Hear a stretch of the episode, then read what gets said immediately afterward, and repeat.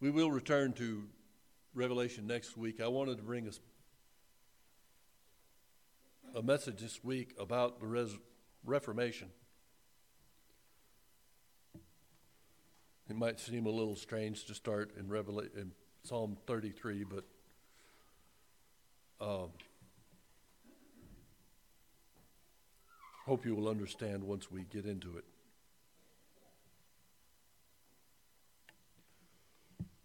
Verse 12 is where we'll begin reading in the 33rd chapter of Psalm. Blessed is the nation whose God is the Lord, the people whom he has chosen as his heritage. The Lord looks down from heaven, he sees all the children of man. From where he sits enthroned, he looks out on all the inhabitants of the earth. He who fashions the hearts of them all and observes all their deeds. The king is not saved by his great army. A warrior is not delivered by his great strength. A war horse is a false hope for salvation, and by its great might it cannot rescue.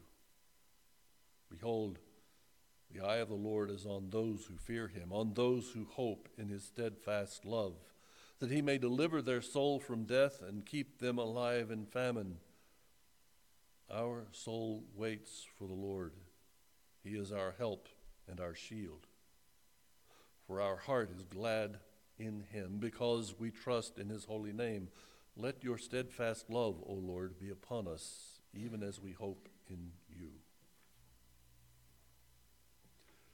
Let us pray. Father, thank you for this word and for its truth and for its power. Help us this morning to see the application that is within this text. Draw our hearts closer to you through the example we have in history and through the teaching we have in your word. In Christ's name we pray. Amen. Christians will usually profess a faithful trust or belief in a triune God the Father, the Son, and the Holy Spirit. Christians have a desire to see the power of God in their lives, usually through some sort of evidence of the Holy Spirit in their lives. This desire to see the power of the Holy Spirit is very often manifested in many ways, and I don't want to confuse anyone, but sometimes these ways seem to be confusing throughout the church because there are those who think the Holy Spirit is going to manifest himself through a blessing of prosperity or a blessing of healing or a blessing of tongues or some other miracle.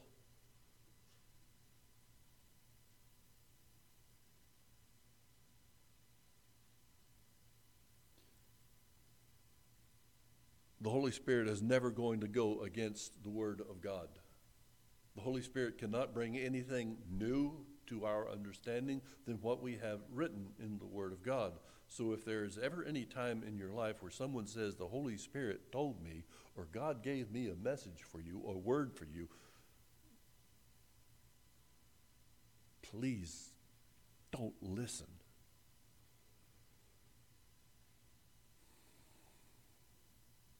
When we talk about the canon of Scripture, C A N O N, we're talking about the complete accepted Word of God. Nothing more. And the power of the Holy Spirit comes to us through its teaching and through its light. We find truth there. So when we want to see the power of the God in our lives, it will come through His Word administered by the Spirit of God.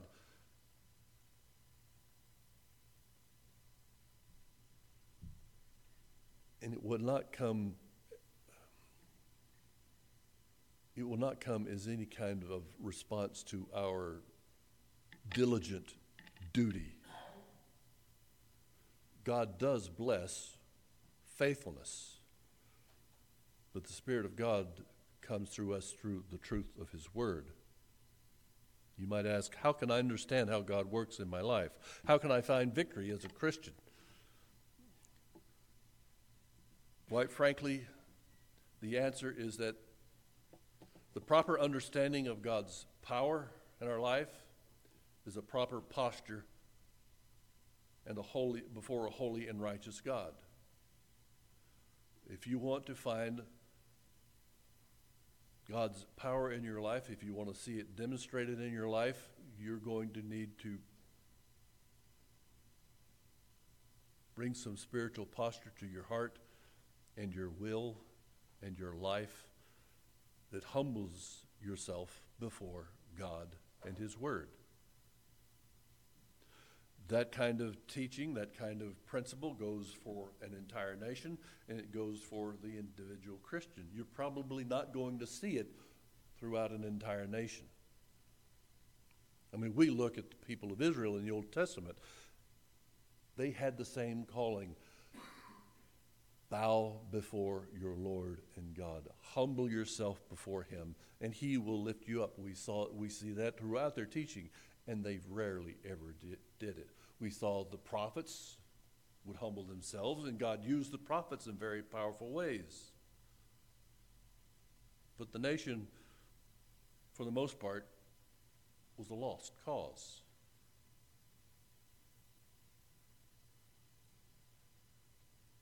We look at Old Testament Israel and we look at the New Testament church. Old Testament Israel was focused pretty much around geographic boundaries the promised land, the land of Canaan, and the city of Jerusalem. New Testament church, what we see today,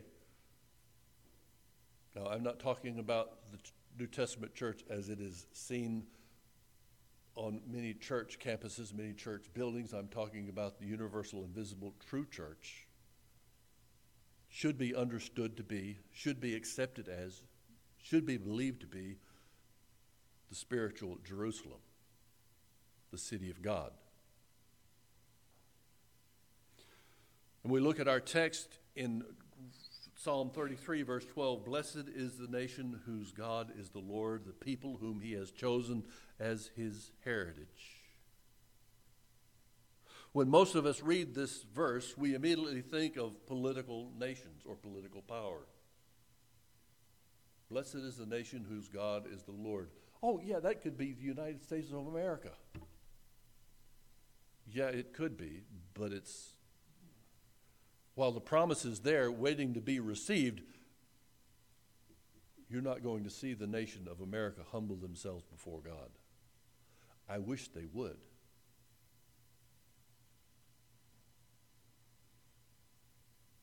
They, this nation certainly has been blessed since the founders, I believe, humbled themselves before God. They understood what was needed to build a nation upon biblical principles, foundations of righteousness, foundations of justice, foundations of truth. But all of that's been lost and washed away and ignored. Bible says when blessed is the nation some people understand that as not a modern nation, but Israel, that the Lord is talking about Israel. But when you look in the in the Hebrew language, the original language, blessed is the goyim. Goyim in the Hebrew language is word for everyone else other than an Israelite, other than Hebrew. This strongly suggests that God's plan for the very beginning was that the gospel was for the whole world and not just for the nation of Israel. God is saying in Psalm 33 Blessed is the nation. And any nation who would bow before him, any nation would acknowledge God as Lord, would have his blessing, would have his protection, would have his provision that would still go for today as well, should a nation do that. Blessed is the nation whose God is the Lord, the people whom he has chosen as his heritage. Historically, there was a geographical place, a city of Jerusalem.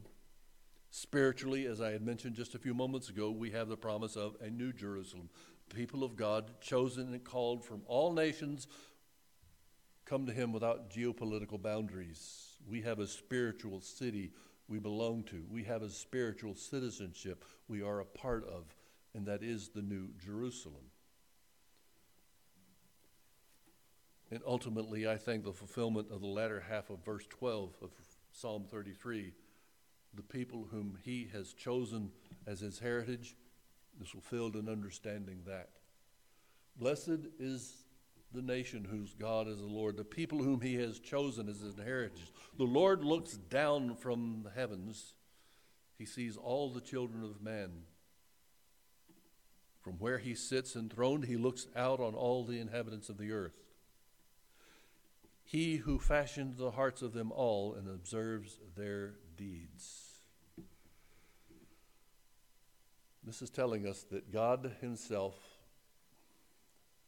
knows us, sees us all. If He knows the numbers on your head, all the hairs on your head, if He sees the sparrow when it falls, He knows your need. He knows your problem. He knows your blessings. He knows your troubles. He knows your trials. He knows you. He knows your heart. As humble as it should be, or as proud as it should not be, He knows. He sees all the children of man. He sits enthroned. He looks out on the inhabitants of the earth. And the Bible says he is the one who fashions the hearts of them all and observes all their deeds. So, if the Spirit of God is going to move in your life, He must move first in your heart to quicken it. That's an old timey word. Bring it back to life, make it awake, make it aware, to prick it. Some of you might remember in your younger days that little part right there next to where the fingernail and the finger and the finger join that that's called the quick. Sometimes you get a splinter underneath your fingernail and it hurts. You're getting it under the quick and it smarts.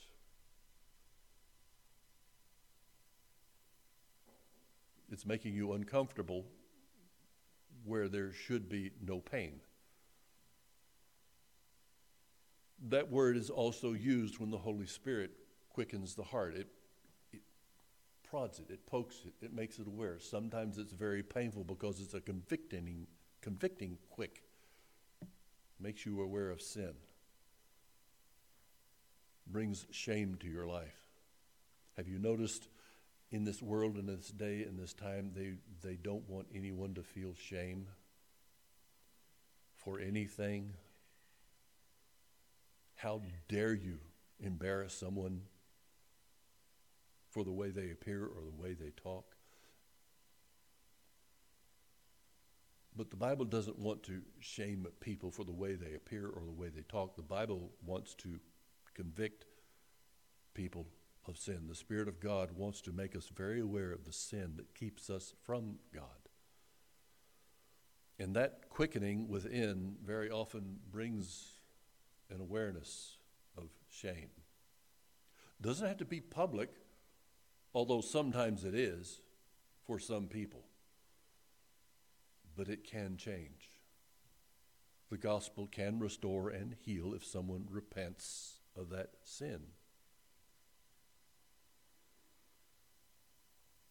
The Lord looks down from heaven. He sees the children of men. From where he sits enthroned, he looks out on all the inhabitants of the earth, and he fashions the hearts of them and all hearts of them all and observes all their deeds.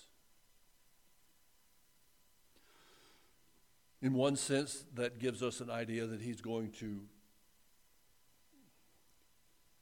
he's going to call those who are his. He's going to bring them to himself. The Holy Spirit is going to work through the hearts and the lives of those people whom he has called and those whom he will save. And we know that He is faithful to do that. And we can also be assured that in that same idea, once he has brought people to himself, that they are part of a universal city, a universal brotherhood, a universal bride, a body of Christ. I remember hearing the story told by a well known evangelist who was invited to speak at a university near Moscow in Russia. This was after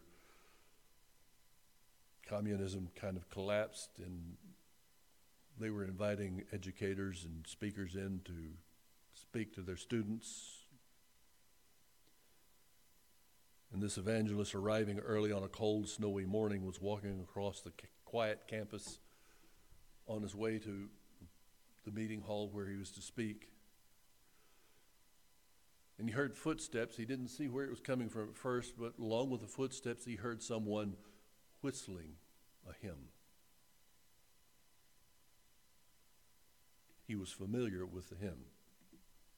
So he started singing the hymn and looking around, and he saw this gentleman, an elderly gentleman, across the courtyard and they stopped and they looked at one another and then they walked toward one another.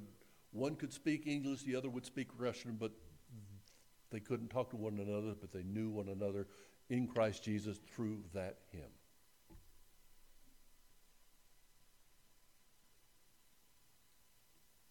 The New Jerusalem, the city of God, unifies us.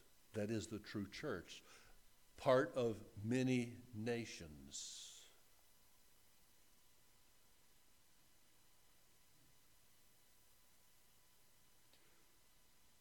How do we find the spiritual power within this city we, where we live? It is obedience to the Heavenly Father or obedience to the King. That is the primary thing. Humbling ourselves before Him and being obedient to the Heavenly Father. It was the same in the Old Testament, in Old Testament Israel, and it is the same in the New Testament church. In the Old Testament, obedience was required in worship and sacrificial ceremonies. The problem there, that's, we have obedience required here. But we see it very clearly when we read through the Old Testament. The problem with Israel is that when the ceremonies became primary, okay, there's a lot of work that we've got to go through for worship, and there was a lot of work in Old Testament Israel. There was a lot of work they had to prepare. There was a lot of things they had to do. They had to do it a certain way in order for it to be received by God and acceptable to God.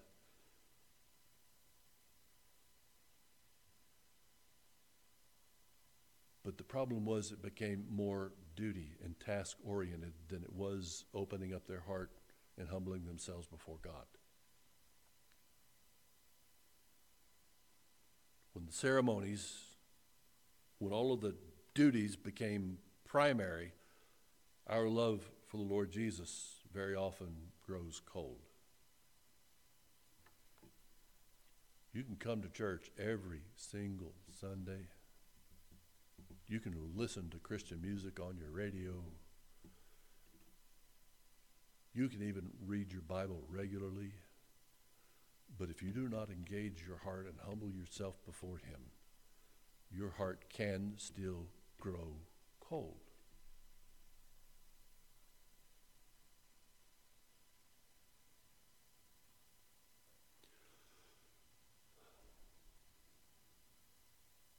Isaiah chapter 1, many of you are very familiar with it. it. Israel was very good at doing church. They were very faithful even when they were worshiping other idols, they still brought sacrifices to the Lord and they just sacrificed to all the other gods. Isaiah 1, beginning at verse 11, I'm not going to read the whole chapter. What to me, this is the Lord speaking to Israel, what to me is the multitude of your sacrifices? I have had enough of burnt offerings, of rams, of fat, of well fed beasts. I do not delight in the blood of bulls and of lambs or of goats. When you come to appear before me, who has required you required of you this tramping of my courts? Bring no more vain offerings. Incense is an abomination to me. New moon and Sabbath and the calling of convocations. I cannot endure iniquity and solemn assembly. Your new moons and your appointed feasts my soul hates. They have become a burden to me. I am weary of them. When you spread out your hands, I will hide my eyes from you. When, even though you make many prayers, I will not listen. Your hands are full of blood. These are the words of the Lord to his chosen people. Their worship had grown so cold because they were just going through the motions. God said, I won't even, I, it's unacceptable. You can be, bring the purest, cleanest offering, present it in the very perfect way, but if your heart is not there, I cannot receive it. If your humility is not there, if your repentance is not there, if your confession is not there, I cannot receive it. And that's what God requires of us. That's why the reformers, there are quite a few sayings that the reformers have, and one that continues today is semper reformandi, Latin for always reforming, always repenting, always holding ourselves accountable to the Word of God.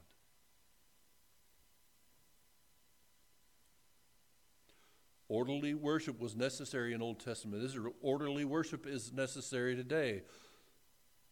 But the Lord desires to see the tender hearts of his children humble before him more than anything else.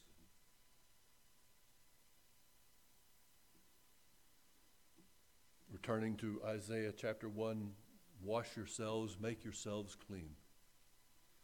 Remove the evil of your deeds from before my eyes. Cease to do evil. Learn to do good. Seek justice, correct oppression, bring justice to the fatherless, faith, plead to the widow's cause. Come now, let us reason together. Though your sins are like scarlet, they shall be white as snow. Though they are red like crimson, they shall be as wool. If you are willing, if you are willing and obedient, you shall eat the good of the land but if you refuse and rebel, you shall be eaten by the sword. The mouth of the Lord has spoken. He made Israel very aware of their sin, even though they were faithful in duty. It all became chores. Their heart was not in it. He told them, Go away until you repent. And then he tells them, encourages them, come, re- let us reason together. Though your sins are like scarlet, they shall be white as snow. Though they are red like crimson, they shall be like wool. Just confess, bow before me, and I will pour out upon my nation, my people, great blessing. We know that as a nation, Israel did not obey the Lord, so the Lord raised up prophets to call Israel to reform. Reform is repentance, reform is revival, reform is renewal. God does the same thing today. If you want to see or experience the power of God, be humble before Him, but be bold before the world. You want to see God God's Spirit, God's power used, work through your life. Be humble before Him, but be bold before the Lord. And that's what the Old Testament prophets would do. Well, I got to tell you, not many of them survived. Many of them were martyred, but they were faithful.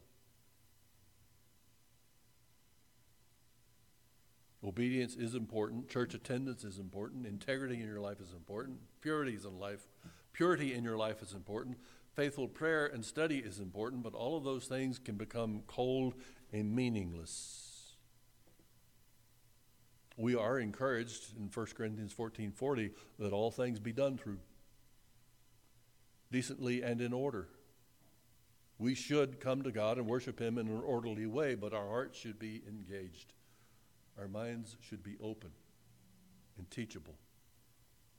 It's important to realize that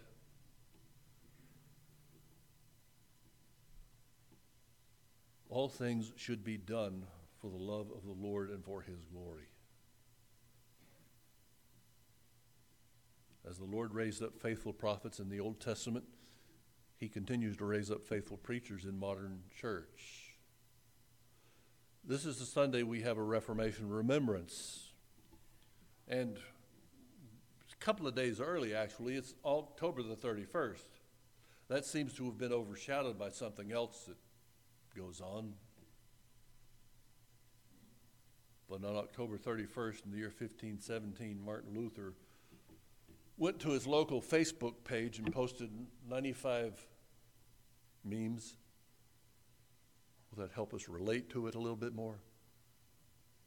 That kind of exposed the foolishness of the Roman Catholic Church.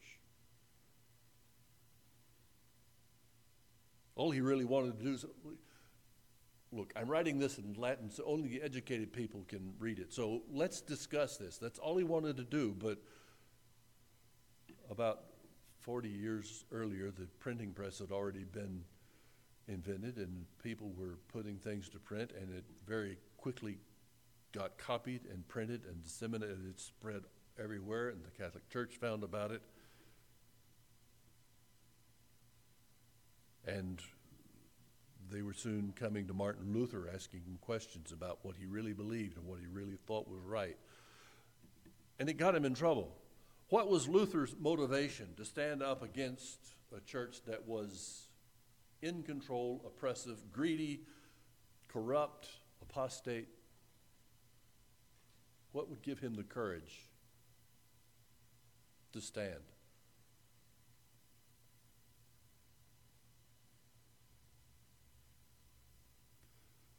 It may not have been his intention to make that much of an impact, but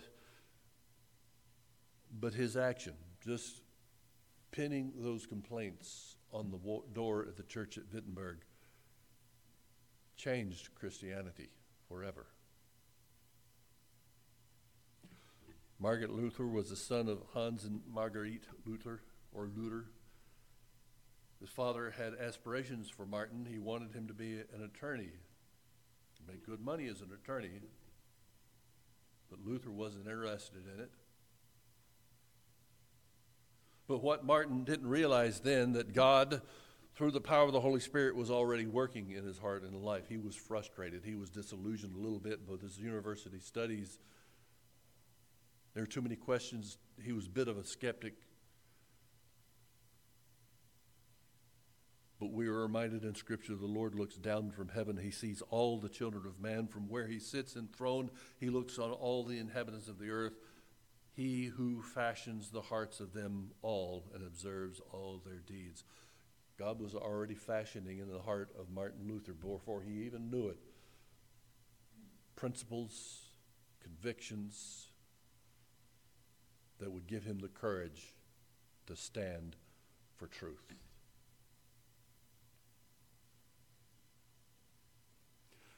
Lord might be working in someone's life here today, and you not even know it yet. we aren't always that perceptive to the power of the Holy Spirit and to his moving and to his work.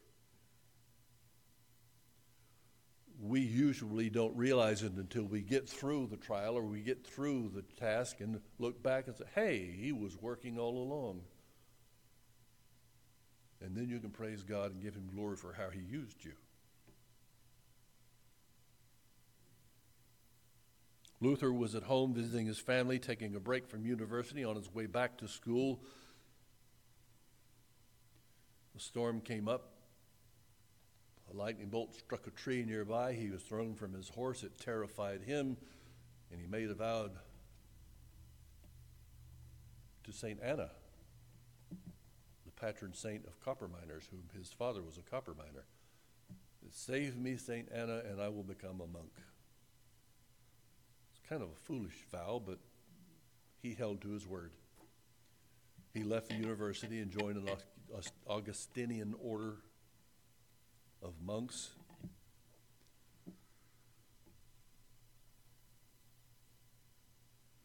And one amazing thing about Martin, because of his because of the Holy Spirit working in his heart, he had a very profound awareness of, of and sensitivity to sin, particularly his own.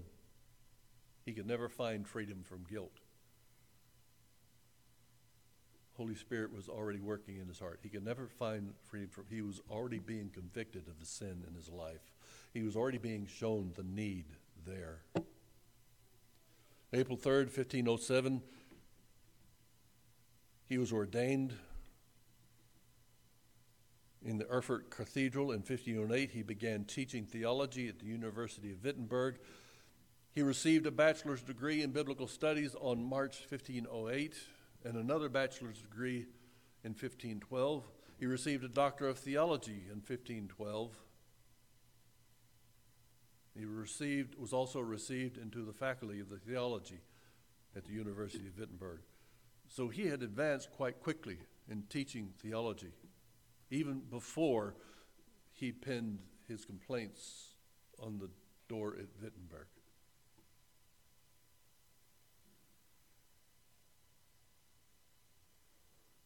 He was still being convicted of sin, and he kept seeking, praying, wondering, confessing. They got so tired of his confession, they told him, Luther, don't come back until you've committed a sin worthy of confession. He was studying in preparation for a lecture. And he read these words. The Apostle Paul quotes Habakkuk chapter 2, a passage you're very familiar with. The Apostle Paul wrote, I am not ashamed of the gospel of Christ, for it is the power of God. And Luther knew that he needed power of God in his life. There's power of God to salvation for everyone who believes, for the Jew first, and also to the Greek. For in it the righteousness of God is revealed from faith to faith, as it is written, the just shall live by faith. And at that moment, Luther talks about what happened in his heart and in his mind he said that in his mind it was almost, I'm not using his exact words, but it's almost as if heaven had opened for him. The just, the righteous man before God shall live by faith. All he needs to do to have a holy, righteous standing before God is believe what God promised to do. And in that, we find the steps, the path to salvation. All of Luther's guilt, all of Luther's sin, all of Luther's shame was gone. He rejoiced. And it gave him courage, it gave him boldness. He became fearless. He began to question the Catholic Church, and he made those 95 complaints, those theses, those lists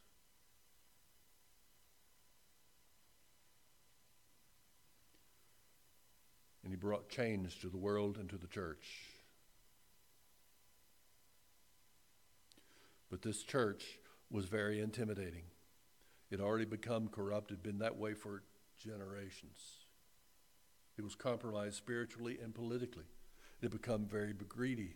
I'm not going into the details of that. Most of you know it, some of you can read about later. But this church was very intimidating, yet Martin Luther had the courage to make a statement.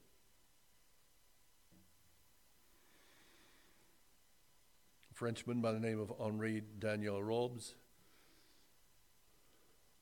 wrote this the so called you know, there are some who try to defend the Catholic Church, saying that there was a counter Reformation, that the church was trying to clean up its act or make things right, but they weren't making things right in the proper area. Henri Daniel Rops says the so called Counter Reformation did not begin with the Council of Trent, which came, what, 1545, about 30 years after Martin Luther's 95 Theses. Long after Luther, the origins of the initial achievements were much anterior or before the fame of Wittenberg. It was undertaken not by answering the reformers, but in, listen to what Rops says, and he's this is he's this is a Catholic historian telling us what the church was trying to correct. And they weren't trying to correct the right things. In obedience to demands and principles that are part of the unalterable tradition of the church, proceed from her most fundamental and, pro, and proceed from her most fundamental loyalties. Obedience the, to the demands and principles of the church, unalterable traditions of the church, and her most fundamental loyalties.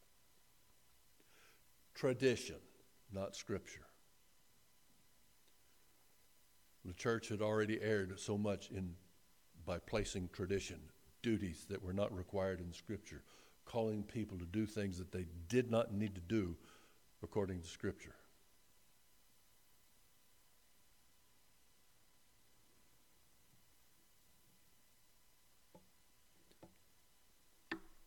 Rops claims the Catholic Church had been trying to reform long before Martin Luther, but the reforms were dictated by the traditions of men and not the word of the Spirit of God.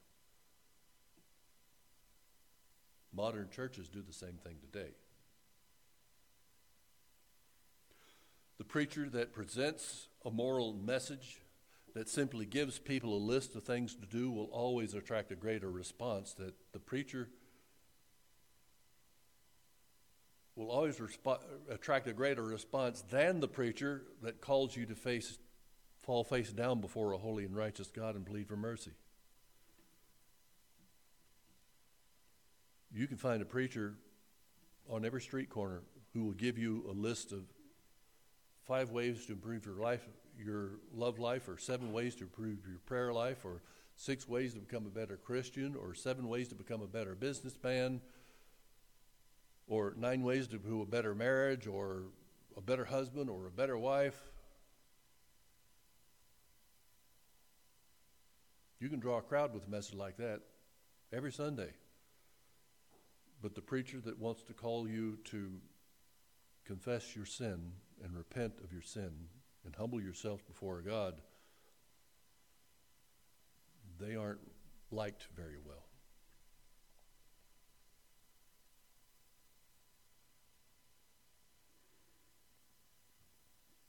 But God says to those who come to Him,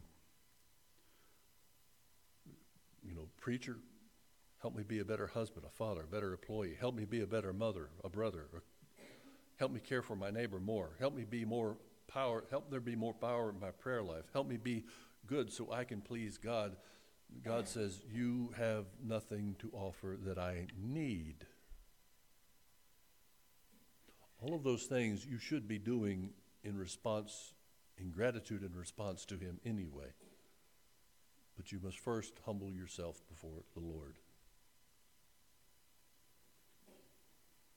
The preacher that presents a moral message that simply gives people a list of things to do will always attract a greater response than the preacher that calls you to fall face down before a holy and righteous God and plead for mercy. But you need to remember it is that expression of humility and confession and repentance that we find. That is where we find mercy and grace and power. You want to find power in God? Humble yourself before Him, and He will bless you with it.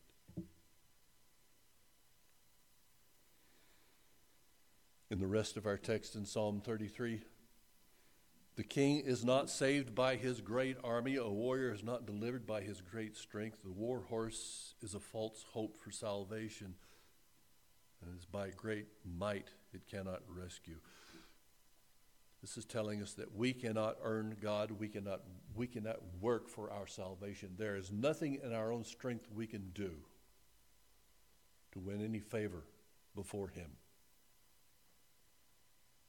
The eye of the Lord is on those who fear him, on those who revere him, on those who worship him, and those who hope in his steadfast love, that he, the Lord, may deliver their soul from death and keep them alive in famine.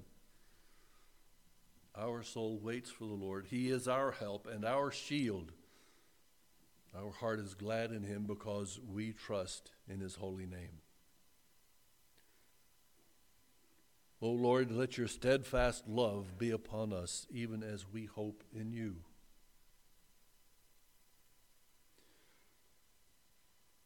Martin Luther's stand changed the world, it changed the church. We would not be here today were it not for him. And some others, had we had time, we would go into their history.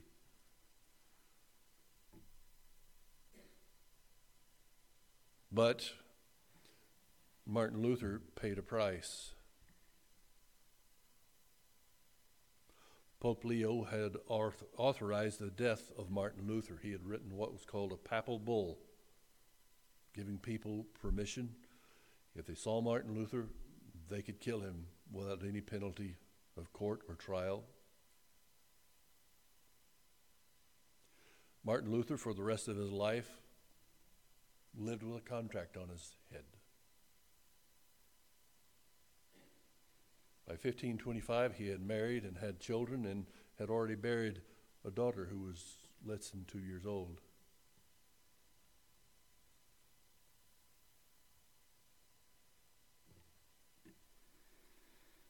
But he trusted in the word of the Lord. He may have endured a lot of pain, a lot of heartbreak. He may have endured a lot of resistance. It could have discouraged him. It would discourage most of us. But one of the things that he did write, he was a hymn writer, and I've not found the tune for this. This is one of the small, shorter hymns that he wrote.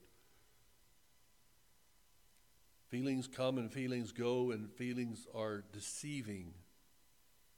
My warrant is the word of God. Naught else is worth believing. Though all my heart should feel condemned for want of some sweet token. There is one greater than my heart, whose word cannot be broken. I'll trust in God's unchanging word till soul and body sever, for though all things shall pass away, his word shall stand forever. No matter what he endured the rest of his life, he trusted in the Word of God and the power of the Holy Spirit as so should you. You may not feel saved. I remember the preacher years ago tell me that he didn't always feel saved, especially he didn't feel saved before he had a cup of coffee in the morning. We don't always, if we depend upon our feelings, we're going to bring doubt into our life and entertain it too much. We need to trust God's word.